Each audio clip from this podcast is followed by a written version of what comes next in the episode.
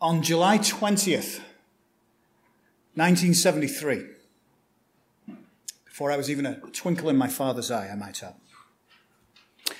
Hong Kong, China, the movie world, and the martial arts world was rocked and shaken by the death of Bruce Lee.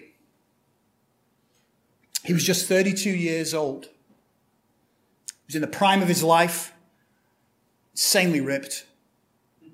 He didn't have a six pack, he had an eight pack. He was in the peak of physical condition and he was on the cusp of superstardom. And yet on that fateful day of July 20th, 1973, he was found dead after complaining about a headache and lying down in a bed to rest. Now, of course, the rumors and the, the conspiracy theories were flying about how he died. You know, he was, he was poisoned by the triads, or he was poisoned by some of the traditional Chinese martial arts masters who didn't want their secrets being revealed to foreigners. He'd been struck by a dim mak, death touch, which can kill you hours or days later.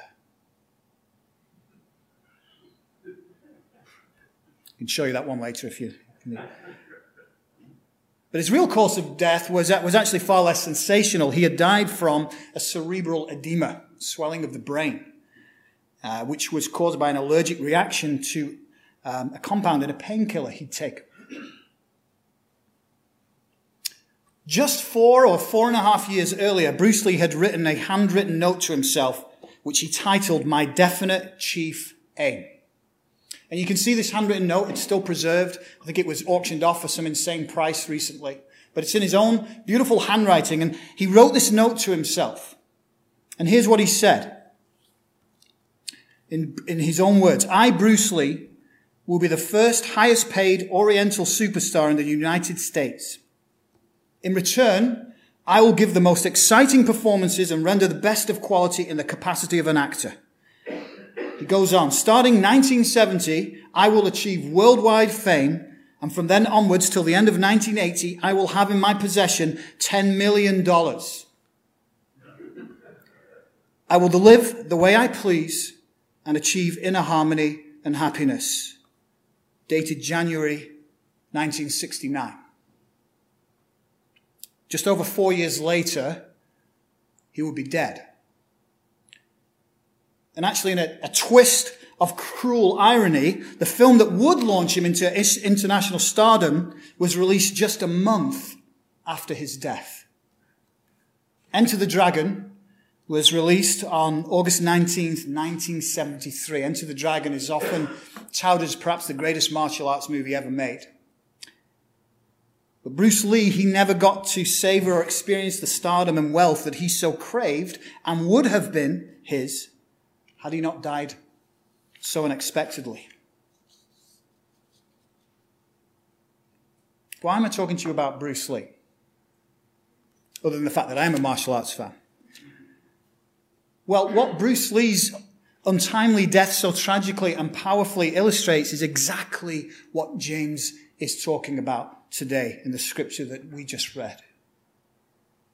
James, he says in verses 13 and 14, now listen, you who say today or tomorrow we will go to this city or that, spend a year there, carry on business and make money. Well, you don't even know what will happen tomorrow. What is your life? You are a mist that appears for a little while and then vanishes. Now, while Bruce Lee made an incredible impact on the martial arts world and left a legacy, ultimately his life was a mist. It appeared for 32 brief years and then he was gone. He was full of plans and ambitions, as that letter shows us. But ultimately, all his grand plans and ambitions, they, they came to nothing. Fact is, though, that most of us are not really that different from Bruce Lee, are we? I mean, other than the, the eight pack, maybe. I mean, you know, we might not be aspiring to be world's, the world's biggest movie star or to be a multimillionaire, but how many of us plan our days and our weeks and our months and our years? How many of us plan our career paths, where, where we are to live, where we're going to go to school, who we will marry? How many of us do those things without asking the simple question, God, is this your will for my life? How many of us do those things without even considering God in the mix, without even inviting God into the conversation? James invites us to think about that. Have you checked in with God first about this decision you're about to make or this action you're about to take? You know, you're about to buy a house or a car. Have you brought it before the Lord and asked Him, is, is this your will for my life? You've been offered a job that pays twice what you're earning. Seems like a no-brainer. Must be from the Lord, right? But if you ask the Lord, is this your will for my life? You know, recently the, the actor Chris Tucker, he turned down a movie role that would have paid him 10 to 12 million dollars because of his Christian faith. He said he didn't want to cuss and smoke weed on camera anymore. That's an example of a man living out his faith for real and a man who was asking God, is this your will for my life? Would we do the same? 10 to 12 million dollars? Just a little cussing, a little smoking weed on, it's just acting, right? And think of all the good you could do with that $10 million, right? Give a nice check to the church. but the question is, is that your will for my life? And Chris Tucker came before the Lord, asked that question, and obviously the Lord said no. And he was a man of integrity. James is also calling us to reflect on the, the fragility and the unpredictability of life. I mean, take this pandemic that we're still in. If I had said to you, January 2020, Happy New Year, folks. Excited for what the Lord's going to do. Just a heads up, a couple of months from now, the doors of the churches around the country will be closed. You'll all be wearing face masks and looking suspiciously at one another. Would you have believed me? No, you'd have probably be looking for another pastor. But you know, the pandemic aside, we've, we've all been rocked, haven't we, by hearing about the sudden death of someone that we knew. Just, I mean, tragically, Christian's death that we just heard about last night, I, I heard about last night. You know, but that happens a lot. We will hear about somebody who's died and we find ourselves saying things like, I just saw her last week and she seemed fine. My world was, was rocked when I was 14 years old and my dad had a stroke completely out of the blue. My neighbor found him unconscious in our driveway at 10:30 at night. He arrived at the hospital virtually brain dead. My family was told he probably wasn't going to make it. Six days later, he awoke from a coma, virtually unscathed. No paralysis, no cognitive loss, just a bit of glaucoma in his left eye. And if you want to talk about the power of prayer, this is for another message, but there was a lot, a lot of prayer going out for my father. We had a whole convent of nuns praying for him. It's like, you know, I have no question that it was the power of prayer that carried my father through that. But it rocked my world. The day before, 14 year old Dan was going about life, wasn't, wasn't even a possibility that my father may be dead the following day. You get diagnosed with a, a serious illness, or, or, a friend of yours, or a family member does, or a, ter- a terminal illness out of the blue, and your whole world is rocked. Your whole sense of pre- the predictability of life is shaken to the core. And you start to realize nothing is certain in life. Nothing is a given except, of course, God. James, he reminds us that. He, he reminds us why you do not even know what will happen tomorrow. And I love how the message paraphrases this. It says, You don't know the first thing about tomorrow. Because we think we do, but we don't. We can, we can make various predictions, right? Like tomorrow, you're, we're all presuming, God willing, we're going to wake up We'll brush our teeth, we'll have breakfast, you might head out to work, whatever. We can sort of predict what tomorrow might look like, but ultimately we don't know what tomorrow will look like. We don't know if we're going to get into a car wreck. Every time we get into our car, but it's a possibility. But we can't live like that, can we? We can't be living with what ifs all the time. You don't know the first thing about tomorrow. And you know, didn't Jesus say the same thing? But he was relating it to worry and anxiety. Jesus in Matthew 6:34, he says, "Therefore do not worry about tomorrow, for tomorrow will worry about itself." So Jesus is saying, don't worry about tomorrow because you don't know what tomorrow is going to bring. Now, this is not all to say that we shouldn't bother planning for the future. That's, that's not what I'm trying to say. There's a, there's a wisdom and a maturity to doing that, to saving, thinking of, you know, things for retirement, planning, all that. That is, that is wise stewardship of the resources that God has given you. But to do all that without asking the question, God, is this your will for my life? That's the error that James is cautioning us against making. Because making plans without God is foolishness.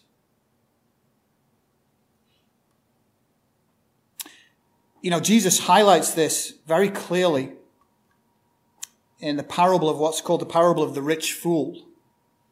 And I want us to turn in our Bibles um, to Luke chapter 12. Luke chapter 12 beginning at verse 16, and that's going to be in the Pew Bibles, page 845. 845. Luke 12, beginning in verse 16. Here's what Jesus says. And he told them this parable. The ground of a certain rich man yielded an abundant harvest. He thought to himself, what shall I do? I have no plans to store my crops. Then he said, this is what I'll do. I will tear down my barns and build bigger ones, and there I will store my surplus grain. And I'll say to myself, you have plenty of grain laid up for many years. Take life easy. Eat, drink, and be merry. But God said to him, you fool. This very night your life will be demanded from you. Then who will get what you have prepared for yourself? This is how it will be with whoever stores up things for themselves, but is not rich towards God. You fool! You're doing is thinking about yourself and your plans and your ambitions and what you can do, and not for a second are you consulting the Lord and saying, Is this your will for my life? It's worth pointing out here, though, that there's definitely a connection here in both Jesus' parable and what we read in James of pursuing wealth and fortunes instead of or in place of pursuing God. If pursuit of money and ambition and heading up the career chain and all that, if that is above God, then you have disordered desires and it's a form of idolatry. There's nothing wrong with having ambition and wanting to do well in your job and all that as long as it does not supersede your relationship with God. We must pursue God. And one of the most important things we can pursue is His will for our lives. Because without God, as our lives are, as James says, little more than a mist that appears for a little while and then vanishes. Now, James, as always, being Mr. Practical, he gives us the practical solution on how we should live. And in verse 15, he says, instead, so he begins with instead. So what he's saying is, instead of living this way, where it's all about me, it's all about keeping up with the Joneses, it's all about the dollars, instead, you ought to say, if it is the Lord's will, we will live and do this or that. And again, I like how the message paraphrases this. It says, instead, make a habit to say, if the master wills it and we're still alive, we'll do this or that. I like that because it says, make a habit to say, if the master wills it and we're still alive, we'll do this or that. Right? So we have to make this a habit. We have to make it a habit of asking, Lord, is this will, your will for my life? We have to make it a, a way of life. A way of life of bringing God into the conversation about the decisions we make in our lives. Because ultimately our lives belong to Him. You know, if, if you're married, you don't make any significant decisions without bringing your spouse into the conversation and discussing and consulting. Or at least you shouldn't if you want a happy marriage. Well, God is above and more important than your marriage. He's number one. God, God plays second fiddle to nobody. Your spouse, your children. God is always, always number one. And He's more important. And so, you know, if you keep your spouse in the mix, then we always have to have Him in the mix and to yield our will to His. To be willing to say, God, your plans, not my plans. So now the obvious question then becomes, well, how can I discern God's will for my life? It's, it's the age old question. How, how do I know? Is this, is, is this okay with God? Is it, is this God's will for my life? How can we do that? Well, I want to give you four, four steps to discerning God's will for your life. There's certainly more than four that people have developed, but I think there's four essential steps here. And if you follow these steps, I really believe that God will speak to you and you will have peace about the decisions you make. So step number one, pray. It might seem obvious, but make a habit of praying before you make a decision. Bring the matter before God and ask Him if it is your, His will for you. Remember what James said all the way back in chapter 1 verse 5. He said this, if any of you lacks wisdom, you should ask God, who gives generously to all without finding fault, and it will be given to you. So pray, ask God. Ask Him to speak to you. Ask Him to confirm with a sign. And all we're doing here is imitating Jesus. Because Jesus would pray regularly before making major decisions. He prayed all night before choosing the 12 disciples. He prayed before he rose Lazarus from the dead. He prayed before his crucifixion, Your will be done, not mine. And notice also that often the gospel tells us that Jesus would withdraw to a solitary or a secluded place. We would do well to do that as well because it's important that we get away from the distractions of the world when we're trying to seek God's will about something. Get alone with God, pray, and if necessary, fast as well. One of the things fasting will do is bring a spiritual clarity if you stick with it that you don't get otherwise. So that's the first step pray and fast if necessary. Secondly, go to Scripture, go to the Bible. Does your decision or action somehow contradict what we find in Scripture? Because if it does in any way, that's, that's a sure sign that this is not God's will for your life. All right? Does, does, does it involve you having to lie or to be dishonest? Does it involve taking advantage of someone else? Does it contradict or seem in opposition to God's character and goodness? This, this book that God has given us um, can often be used as a litmus test for our lives. So pray, gauge it against Scripture. Thirdly, Seek the counsel of other believers. If you're a believer sitting here today or you are watching at home, you have the Holy Spirit living in you. That means you have godly wisdom that God can use you to share with others. God can speak through any of us and often does. And it, you know, it's one of the reasons that it's so, so important to be part of a church community. You know, this pandemic has really kind of uh, separated the wheat from the chaff in one way. There's, there's been a pruning. There have been people who've dropped off and don't really go to church anymore. Other people have renewed their commitment to the church. But one thing that is so important is to be part of a church community because we all need to be surrounded by other believers and to regularly have their input and counsel in our lives. The world has its wisdom and there's things we can take from the world, but without that God perspective, we will never get the full counsel of God. And you know, Christianity, the, the way of Jesus, is not an individualistic religion. It cannot be done alone. Just me and God. No, that, that, is, a, that is a perversion of Western individualism. Christianity cannot be done alone. It has to be done in community and relationships with others. God designed it and us that way.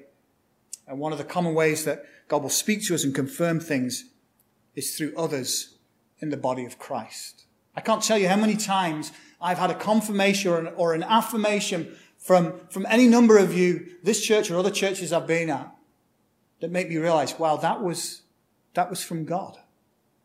We, we had one of those instances at prayer on Wednesday, didn't we? Liz got a very specific confirmation about something. She'd have never known that if she had not come to prayer that night. So pray. Gauge it against Scripture. Seek the counsel of other believers. And then, fourthly, look for the fruits of the Spirit. Look for the fruits of the Spirit, especially love, joy, and peace. Peter Kreeft um, put it this way. He said, quote, if we are angry and anxious and worried, loveless and joyless and peaceless, we have no right to say we are sure of being securely in God's will. You will feel and sense the fruit of the Spirit if this is a good decision for you, if this is a godly decision. If you're full of anxiety and restlessness and, and, and, and just don't, don't feel good about it, you're worried, you're joyless, that's a fair sign that this may not be God's will for your life. But I believe if you take those steps, pray, scripture, counsel, and fruit, if you take those steps, God will answer you. And He'll give you wisdom about choosing His will for your life. Um, because He's faithful. He's faithful. And He sees the efforts we make. Now, having said all that, sometimes we can we can tie ourselves up in knots of anxiety, like, I, don't, is this God's will? Is it not? I don't know what to do. And we, and we can get paralyzed, right? Thinking, I, uh, you know, what, what, what do I do here? I don't, I don't want to offend God, but I, I really have no clarity about this. Well, there's something important to remember here, and it's that sometimes there can be multiple choices that can all be aligned with God's will for you. Yeah, so sometimes it's not a case of, all right, you have to choose A over B. Sometimes it can be A or B is fine. We have to realize that too, that it's not always every decision we will make is black or white. God will honor our efforts to follow Him and to discern His will, even when we do it imperfectly. What James is warning against, though, is having an, an, an arrogant or a, a, cocky or a presumptuous attitude about life. That it's all about you and you can make whatever decisions you like and that it's all going to go according to plan because I got it figured out. That's why James in verse 16, he says, As it is, you boast in your arrogant schemes. All such boasting is evil. If you remember the, the letter that Bruce Lee wrote to himself, there was exactly that boastful, self-independent, arrogant spirit. Listen again what he says, starting 1970, I will achieve world fame and from then onwards till the end of 1980, I will have in my possession $10 million. I will live the way I please and achieve inner harmony and happiness. Isn't that interesting that he thought those things would give him inner harmony and happiness? James, lastly, here, he tells us that ignoring God's will for our life and not seeking his will for our lives actually amounts to sin. Verse 17 If anyone then knows the good they ought to do and doesn't do it, it is sin for them.